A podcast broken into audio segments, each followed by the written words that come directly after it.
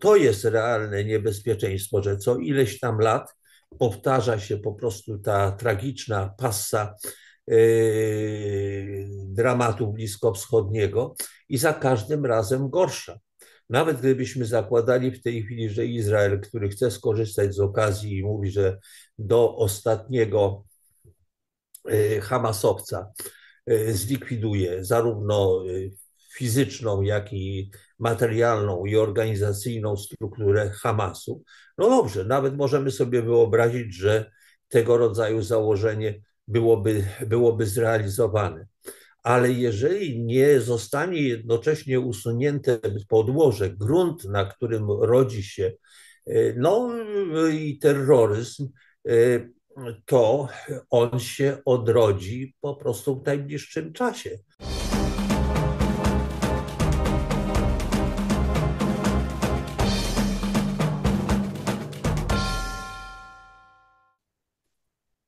Dzień dobry Państwu. E, Paweł Kusiak i Łukasz Wyszyński witają serdecznie na kanale Stosunki Międzynarodowe Akademii Marynarki Wojennej. E, dzisiaj e, pragniemy zaprosić Państwa na rozmowę o globalnych konsekwencjach wojny Izraela z Hamasem. Wojny, która rozpoczęła się przeprowadzoną 7 października 2023 roku zbrojną napaścią bojowników Hamasu na terytorium Izraela. W odpowiedzi Izrael rozpoczął operację Żelazne Miecze, polegającą na nalotach na cele wojskowe w strefie gazy i walce z bojownikami Hamasu na południu Izraela. Naszym dzisiejszym gościem, nie po raz pierwszy, no i mamy nadzieję, że nie po raz ostatni, jest pan ambasador Krzysztof Płomiński, dyplomata, urzędnik państwowy, ambasador Rzeczypospolitej Polskiej w Iraku i Arabii Saudyjskiej. Panie ambasadorze, witamy serdecznie. Witam, dzień dobry. E, panie ambasadorze, e, domyślam się, że postawienie pytania o praprzyczynę sytuacji, którą w tej chwili mamy na Bliskim Wschodzie, wymagałoby wielogodzinnego wykładu. Pozwolę sobie w takim razie skupić się na tylko tym, co w tej chwili ogniskuje światową opinię publiczną, czyli e, no, bieżącym konflikcie na linii Izrael-Hamas. E, jakie są te przyczyny, które w tym momencie doprowadziły do zaognienia sytuacji, zdaniem pana ambasadora? Ja myślę, że tu trzeba zacząć od tego, żeby e, dodać do tego, co pan Paweł powiedział, że 7 października zaczęła się kolejna odsłona wojny między Hamasem a Izraelem bo ta wojna trwa znacznie dłużej, praktycznie rzecz biorąc, no, od już y, blisko dekad. A jeżeli wkomponować to w realia bliskowschodnie, no to jednocześnie trzeba powiedzieć, że jest to część wojny, która tak naprawdę toczy się od 1948 roku między dwoma narodami o miejsce na ziemi. Wojna ta się y, po 67 rokiem, po wojnie, y, roku po wojnie sześciodniowej weszła na nowy etap. No i w tej chwili ma tą niezwykle bardzo krwawą odsłonę na naszych oczach. E, z jednej strony dokonana została masakra, atak terrorystyczny na Izrael, a z drugiej strony odpowiedź Izraela, która no, zdecydowanie zapewnie nie współgra z prawem międzynarodowym i z jakąś zasadą, zasadami, między innymi nie czynienia odpowiedzialności zbiorowej w konfliktach zbrojnych. E, natomiast to e, tło szersze e, w ostatnim okresie, w moim przekonaniu, sprowadza się do kilku elementów. Jeden to w ogóle mamy na świecie do czynienia z zachwianiem dotychczasowego porządku. Kumulowane, skumulowane są problemy, skumulowana rywalizacja amerykańsko-chińska, e, również z udziałem Rosji, z udziałem innych regionalnych mocarstw, które starają się e, ten brak stabilizacji, brak systemu bezpieczeństwa w świecie wykorzystać w różny sposób do swoich własnych interesów. Bliski Wschód jest od dekad ogniskiem napięć, które rzutują na szerszy region, rzutują również na Europę. Europa bardzo długo starała się nie zauważać tych problemów, które importuje z Bliskiego Wschodu, a one dotyczą i sfery bezpieczeństwa, i sfery migracyjnej, e, która mm, w tej chwili znowu pewnie będzie jeszcze bardziej istotna, no bo będziemy mieli zapewne do czynienia z setkami tysięcy co najmniej dodatkowych uchodźców z Gazy, a jeżeli konflikt się rozszerzy, no to do tego mogą być miliony wręcz chętnych do opuszczenia swoich siedzib i naturalnym kierunkiem, tak jak dotąd, jest Unia Europejska. Nowym elementem również na Bliskim Wschodzie jest wzrost roli Chin, które starają się tam e, swoje pozycje umocnić. No, w tej chwili chociażby też można powiedzieć, że marynarka wojenna e, Chin w rejonie Zatoki e, Perskiej jest pod względem liczebności największym ugrupowaniem, ponieważ Chińczycy nie dokonali wymiany patrolujących ten region swoich okrętów, tylko po prostu stara grupa, która tam operowała i nowa Y, pozostają.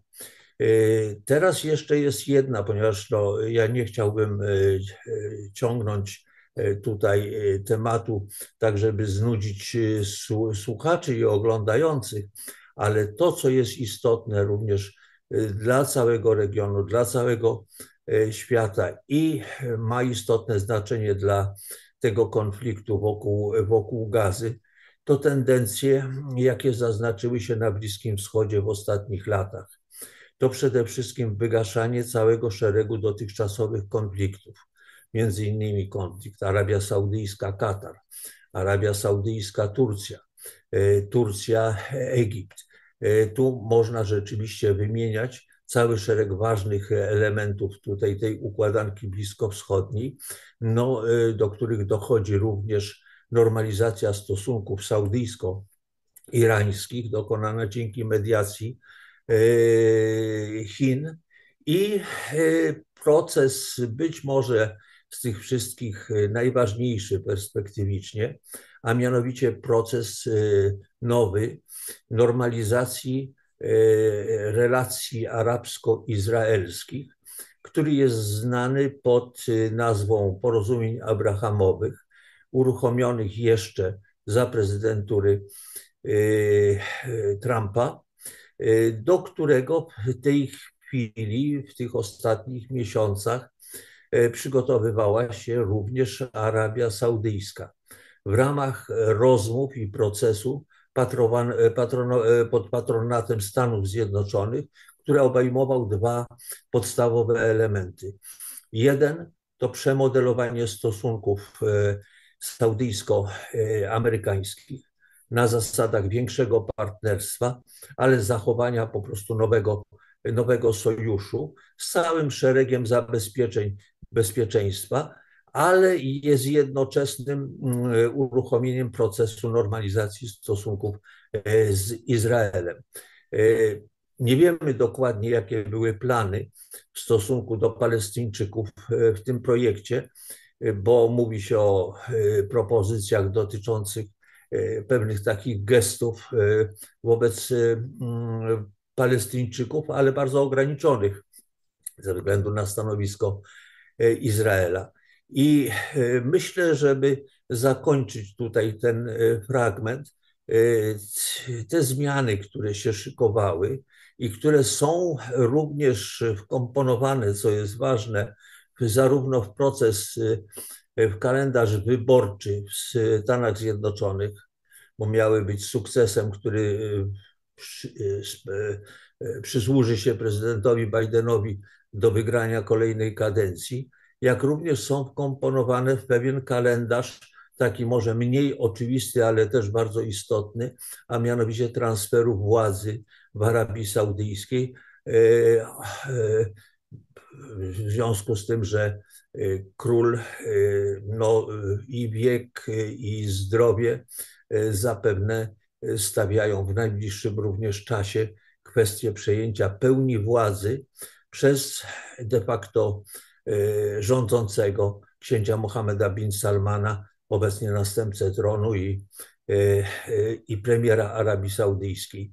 I tutaj ten element, który w wielu środowiskach był zarówno palestyńskich, jak i regionalnych, traktowany jako zagrożenie interesów, być może okaże się w jakiejś perspektywie najbardziej istotnym, jeśli chodzi o momentum, o czas akcji Hamasu. Natomiast nie możemy zapominać, że ona po prostu wynika przede wszystkim z tego zadawnionego konfliktu, jaki istnieje, no i w dużej części po prostu również z polityki rządu Izraela odmawiania Palestyńczykom realizacji aspiracji narodowych. Panie ambasadorze, nie ukrywam, że chciałem dopytać o to, o czym Pan trochę w końcówce swojej wypowiedzi już, po, już mówił, e, ponieważ y, myślę, że bardzo cenne jest to, co Pan zasygnalizował, że musimy spojrzeć i na to, jak te stosunki w obszarze Bliskiego Wschodu się kształtowały, ale także do jakich porozumień, y, do jakiej zmiany w stosunkach dwu i wielostronnych zachodziło w ostatnich latach, bo to pokazuje nam tak naprawdę tło, czy też szerszy kontekst, w jakim znajduje się dzisiaj Izrael i Palestyna. I chciałem zapytać o to, ponieważ bardzo dużo w przestrzeni medialnej pojawia się głosów o tym, że Hamas został wyposażony przez na przykład Iran, że szkolił się w jakichś y, państwach. Czy z oceny pana ambasadora uzasadniona byłaby teza, że bardziej to, co zrobił Hamas, to było podyktowane tylko ich celami politycznymi e, i to oni podjęli jakby w pewnym sensie samodzielną decyzję o tym, żeby tą operację rozpocząć i żeby ten e, kryzys podgrzać, czy no jednak rację mają ci, którzy mówią, że to mogło być stymulowane z zewnątrz? Ja myślę, że zadziałały i te, i drugie e, czynniki. Były naturalne warunki po prostu w, re, w relacjach palestyńsko-izraelskich, no jest y, to kocioł, prawda, ognisko. Y, nawet jeżeli one, ono w którymś momencie przygasa, to i tak ten żar się utrzymuje, wystarczy powiew wiatru, żeby y, doprowadzić, doprowadzić do większego pożaru. I tutaj z całą pewnością to trzeba uwzględnić. Z drugiej, z drugiej strony tych zainteresowanych oczywiście jest więcej. Ma swoje, ma swoje Y, tutaj interesy Rosja, mają Chiny, ma Turcja, mają poszczególne y, kraje arabskie i w takiej mętnej wodzie każdy stara się coś tam własnego złowić. Zresztą myślę, że warto przypomnieć tutaj, że w ramach tych bardzo skomplikowanych realiów bliskowschodnich, no, y, y, trzeba odnotować, że przecież sam Hamas Y, powstał z inspiracji izraelskiej i miał za zadanie doprowadzić do rozbicia ruchu palestyńskiego, co się zresztą udało.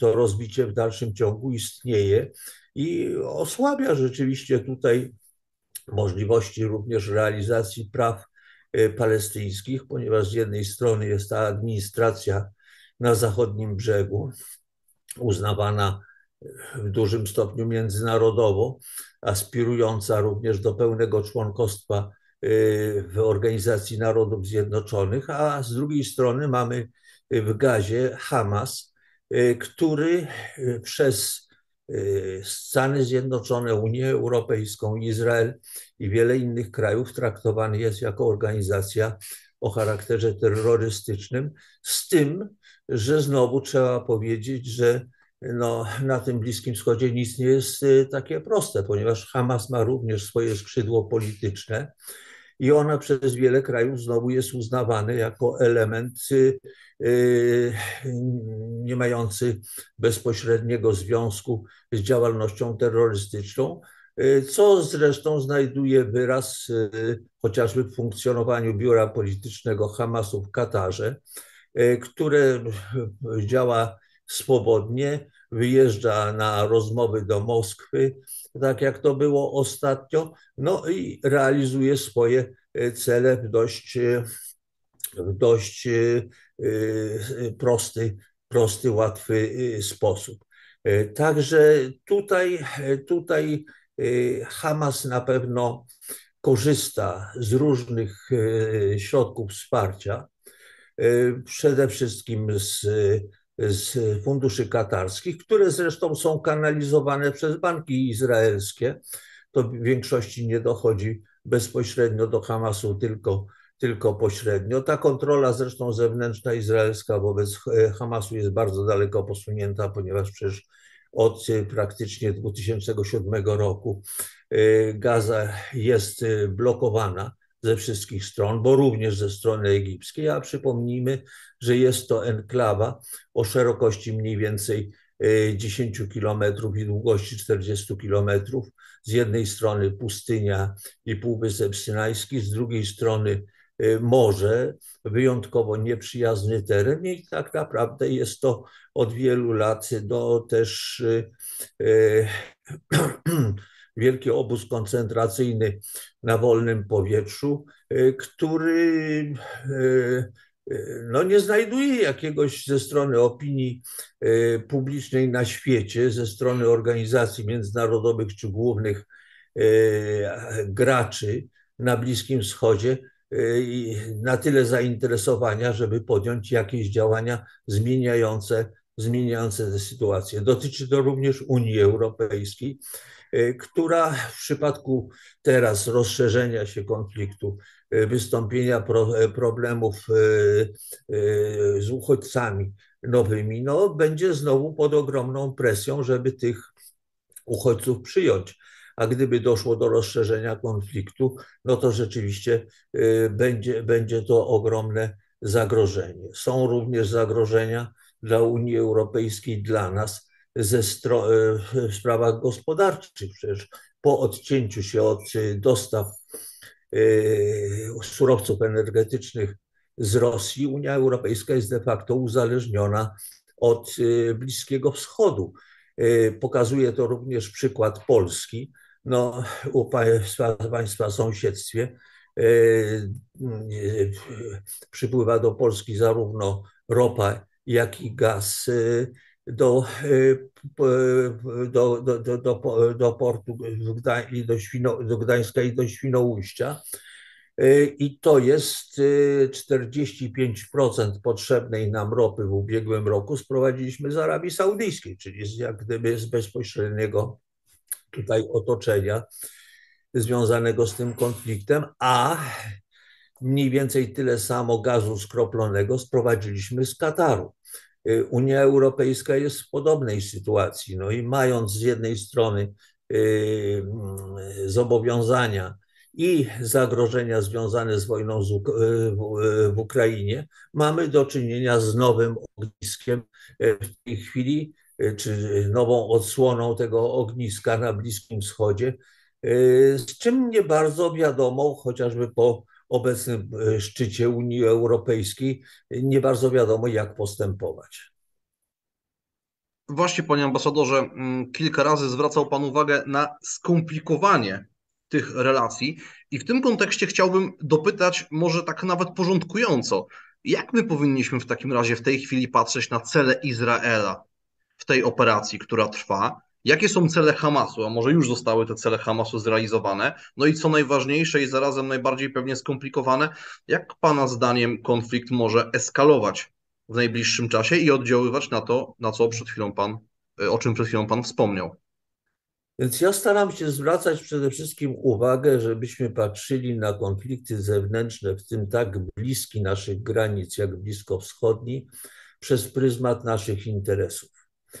Y, y, jakąś y, ułomnością polityki europejskiej, w tym również polityki polskiej, także komentarzy i publicystyki, jest to, że zainteresowani identyfikują się z jedną albo z drugą stroną konfliktu. Brakuje natomiast, właści- natomiast spojrzenia z punktu widzenia naszych własnych interesów, to znaczy wieloletnie przez całe dekady utrzymywanie takiego e, konfliktu w bezpośrednim sąsiedztwie granic dla naszego, dla naszego bezpieczeństwa. I tutaj ten temat wymaga daleko idącej i głębokiej dyskusji. Myślę, że również w Stanach Zjednoczonych. E, chciałbym zwrócić przy okazji uwagę na to, co prezydent Biden podczas ostatniej wizyty w Stanach Zjednoczonych e, powiedział i co również ma, czy powinno oddziaływać na nasze debaty w Unii Europejskiej, a mianowicie ostrzeżenie, żeby Izraelczycy nie dali się e, ponieść rządzy odwetu, nie działali w obliczu gniewu, i nie popełniali błędów, które Stany Zjednoczone popełniły po 11 września. Tutaj jest to, to niezwykle ważne, ponieważ no, zmusza w jakimś stopniu do refleksji i być może to, że armia izraelska, yy, a tutaj jest działanie przede wszystkim polityczne, a nie wojskowe, nie zdecydowała się w tej chwili na rozpoczęcie operacji lądowej w Gazie, no, miejmy nadzieję, wynika również z tych przemyśleń i z ostrzeżeń sformułowanych przez, e, przez prezydenta Bidena.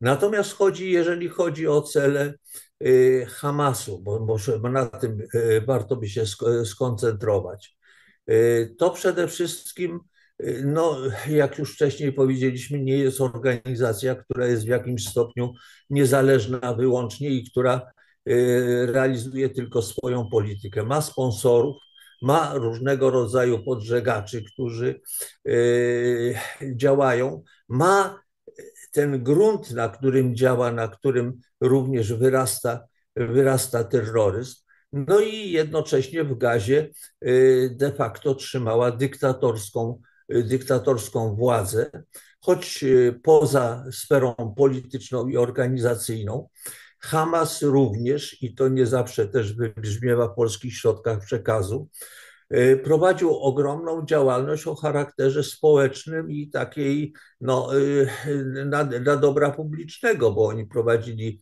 i prowadzą szpitale, szkoły, ośrodki zdrowia, jakieś ośrodki pomocy, ośrodki szkolenia.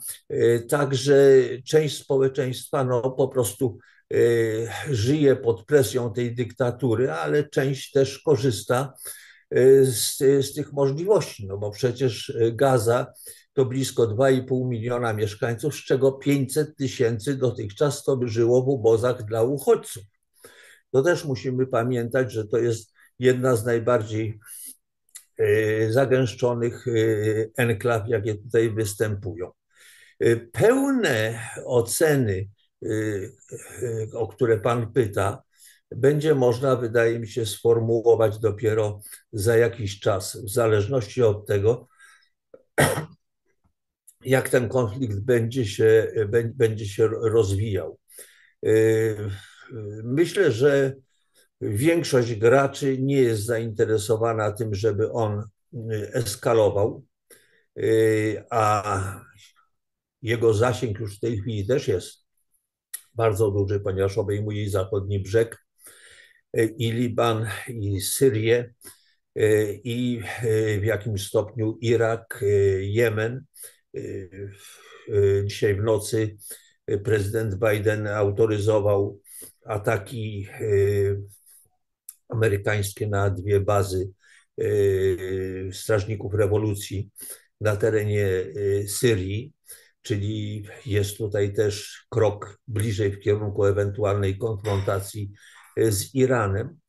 I ja myślę, że mniejszą, mniejsze znaczenie ma tutaj w przypadku tego konfliktu dyskutowanie o tym, co w danym momencie kto osiąga, w przypadku rozwijającego, w przypadku rozwijającego się konfliktu, ale co zrobić, żeby jego ostrość została wygaszona, żeby dalej się nie rozszerzał, a przede wszystkim jakie powinny być podjęte działania, żeby w przyszłości do podobnych sytuacji na Bliskim Wschodzie nie dochodziło. Bo to jest realne niebezpieczeństwo, że co ileś tam lat powtarza się po prostu ta tragiczna passa yy, dramatu bliskowschodniego i za każdym razem gorsza. Nawet gdybyśmy zakładali w tej chwili, że Izrael, który chce skorzystać z okazji i mówi, że do ostatniego yy, Hamasowca yy, zlikwiduje zarówno fizyczną, jak i materialną i organizacyjną strukturę Hamasu. No dobrze, nawet możemy sobie wyobrazić, że tego rodzaju założenie byłoby, byłoby zrealizowane. Ale jeżeli nie zostanie jednocześnie usunięte podłoże, grunt, na którym rodzi się no i terroryzm, to on się odrodzi po prostu w najbliższym czasie. Cała praktyka wojny z terroryzmem prowadzona przez Stany Zjednoczone po 11 września pokazuje, że takimi metodami, jakie dotychczas stosowano, nie da się wyeliminować problemów. Wprost przeciwnie. W tej chwili problem który był stosunkowo y, ograniczony przestrzennie do Bliskiego Wschodu, przede wszystkim do paru, do paru krajów. W tej chwili mamy islamistów, różnego rodzaju ugrupowania, które działają od Filipin po Republikę Południowej Afryki, już nie mówiąc o tym, że w każdej chwili również komórki y, islamistyczne mogą znacznie bardziej niż dotychczas podnieść głowę w Europie i przystąpić do aktywnego działania. Panie ambasadorze, e, to ja, jeżeli mogę, chciałbym dopytać o jeszcze jeden aspekt, ponieważ to wspomniał Pan, że e, pomimo tego, że w pewnej narracji pojawia się kwestia Izrael, Hamas, Izrael, Palestyna, e, nawet kiedy szukałem jakichś opracowań, pierwszych analiz na stronie, znaczy na stronach i międzynarodowych, i polskich think tanków, ośrodków analitycznych, no to bardzo dużo pojawia się publikacji, stanowisko USA wobec tej wojny, stanowisko Chin, czyli mimo wszystko bardzo duży graczy, ale e, dużo trudniej jest odszukać e, opracowania oceniające postawę państw regionu, takich jak właśnie Arabia Saudyjska, jak Egipt, jak y, Jordania, czyli tych wszystkich państw, które są w regionie, są bliżej tego, tego konfliktu. Jak pan ambasador patrzy na te reakcje? No bo y, są oczywiście pewne przekazy medialne dotyczące potępienia działań jednej bądź drugiej strony.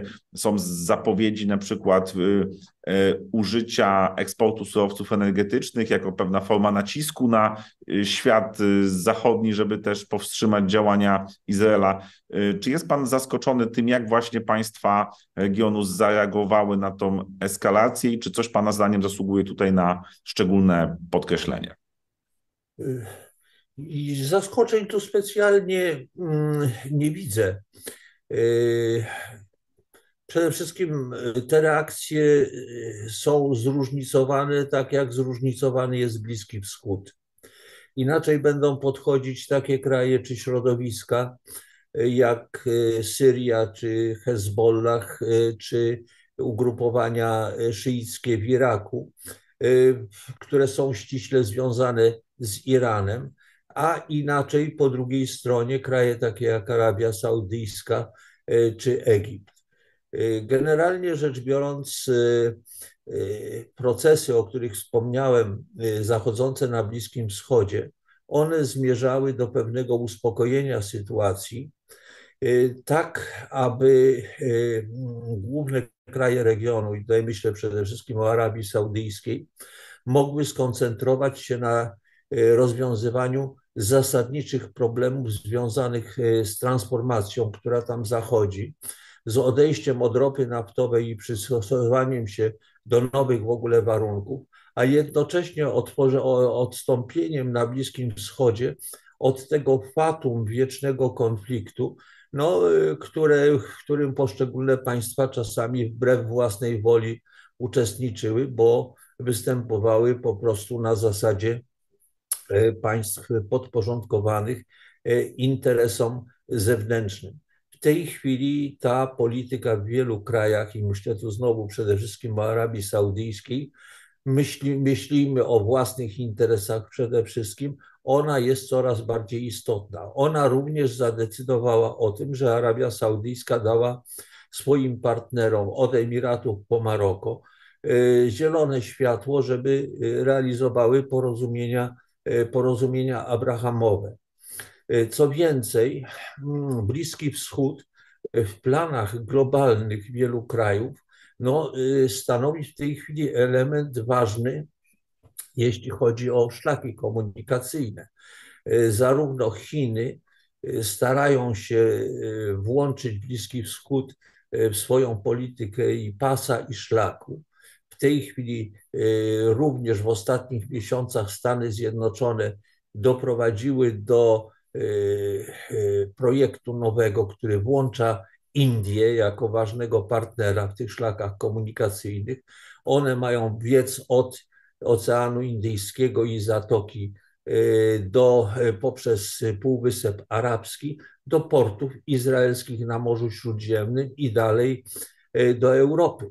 Żeby to funkcjonowało, to po pierwsze musi być rozwinięty proces normalizacji arabsko-izraelskiej, a z drugiej strony w najbliższym otoczeniu muszą być wyciszone konflikty, tak żeby po prostu nie było sił, które y, te przedsięwzięcia gospodarcze potrafią zlikwidować. A myślimy tutaj o y, projektach, które są liczone w tysiącach miliardów dolarów. Y, w tej chwili odbywa się, kończy się na przykład w Arabii Saudyjskiej konferencja na temat przyszłych inwestycji. Przyjechała praktycznie rzecz biorąc cała czołówka, 6 tysięcy największych inwestorów i tuzów światowego biznesu, światowych inwestycji i oni chcą korzystać z tych planów, które są pieniędzy z ropy, z ropy naftowej i do tego tak naprawdę potrzebny jest spokój. Natomiast nikt nie wie, nikt nie ma recepty, jak ten spokój można zapewnić, a jednocześnie niewątpliwie są, są również takie siły, którym wcale nie zależy, żeby tego rodzaju kierunek na Bliskim Wschodzie dominował, kiedy dojdzie do jakiegoś pojednania, do zażegnania problemów i ten region wymknie się z tej strefy y, konfrontacji między wielkimi mocarstwami, gdzie nie korzysta w zasadzie sam e, z żadnych, e, nie, nie, nie ma żadnych korzyści, natomiast jest poddany po prostu tej penetracji i obcym interesom.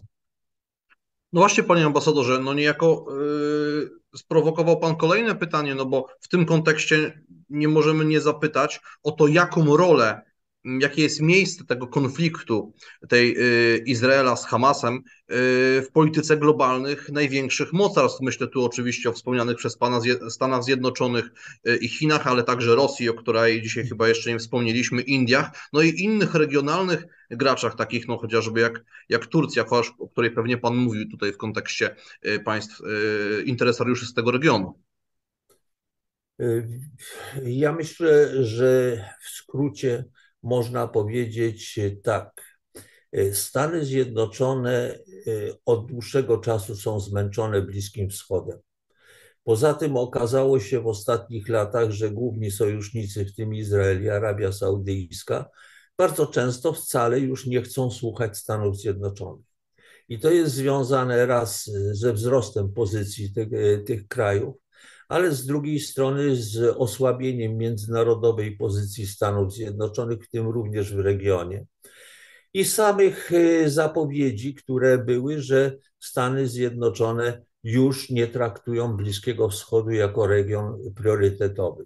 W tej chwili chyba następuje proces korekty e, tego podejścia, bo nie tylko, ja zresztą o tym wielokrotnie wcześniej mówiłem, że Stany Zjednoczone nie, o, e, jeśli nawet zmniejszą zainteresowanie Bliskim Wschodem, to nie znaczy, że oddadzą Bliski Wschód jakiemukolwiek konkurentowi. Stąd e, w bazach w poszczególnych krajach i arabskich, i w Turcji e, przebywa około 50 tysięcy amerykańskich żołnierzy.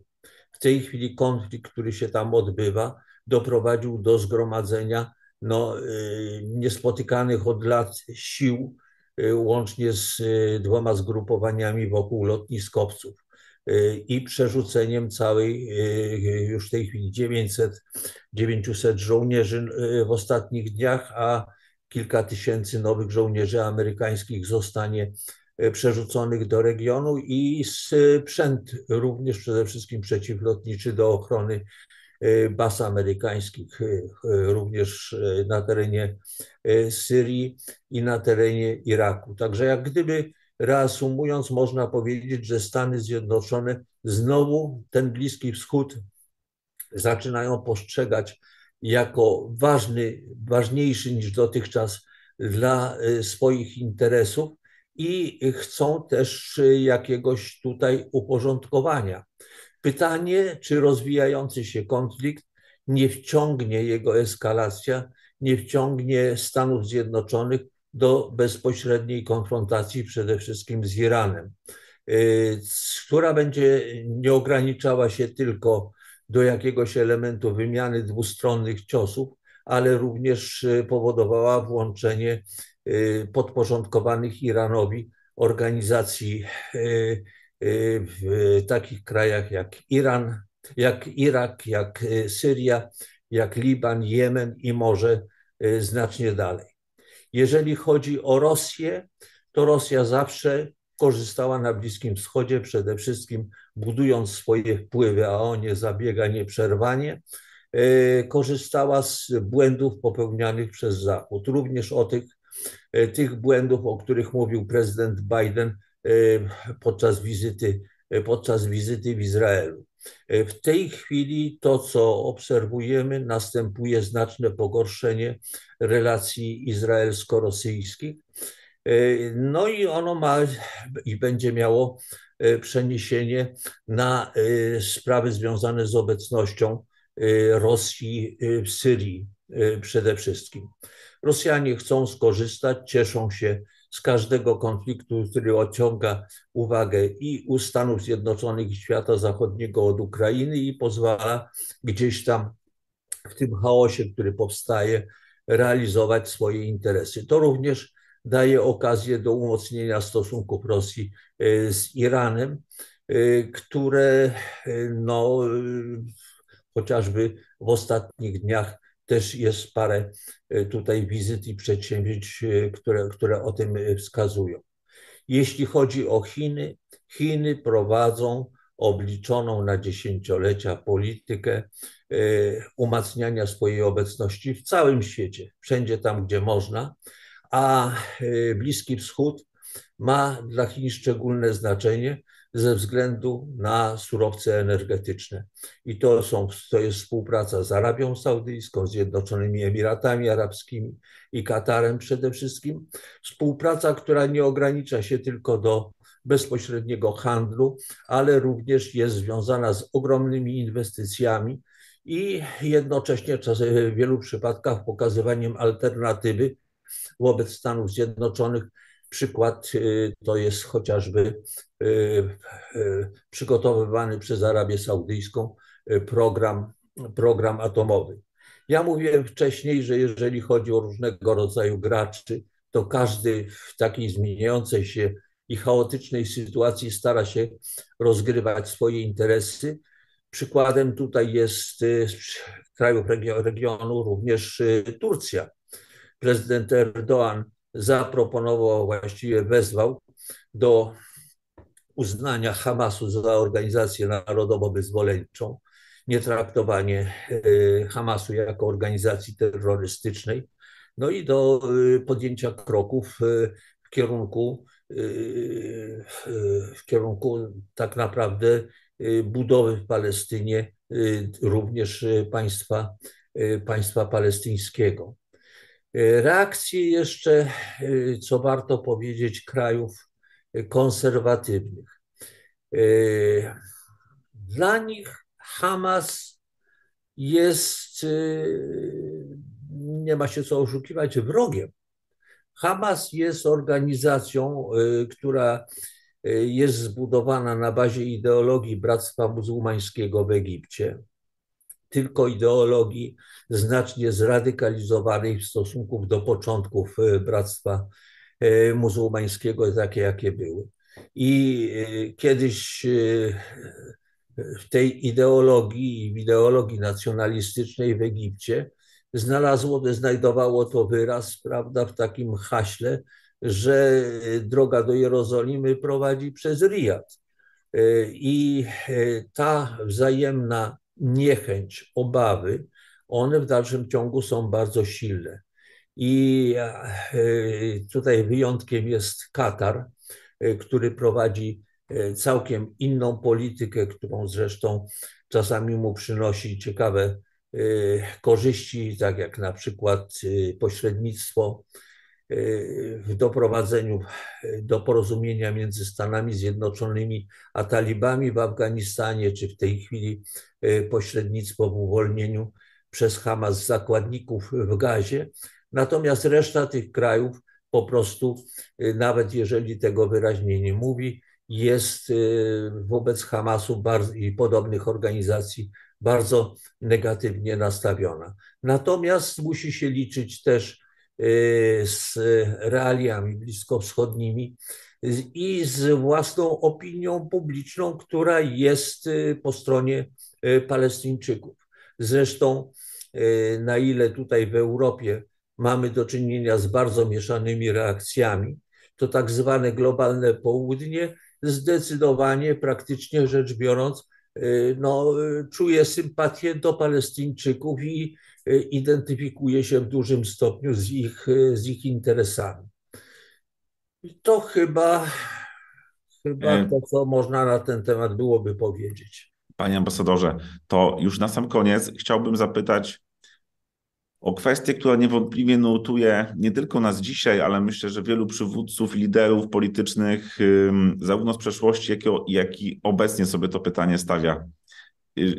Zdaniem pana ambasadora, co jest konieczne, żeby w pierwszym, pierwszej fazie nastąpiło to, o czym pan nie powiedział, czyli żeby konflikt nie eskalował, żeby mimo wszystko go w jakimś sensie no, ustabilizować, ale w dłuższej perspektywie czasu, czy uważa pan, że jest szansa, ewentualnie co musiałoby się stać, żeby ta, ta sytuacja e, pomiędzy Izraelem i Palestyną rzeczywiście się ustabilizowała w sposób trwały?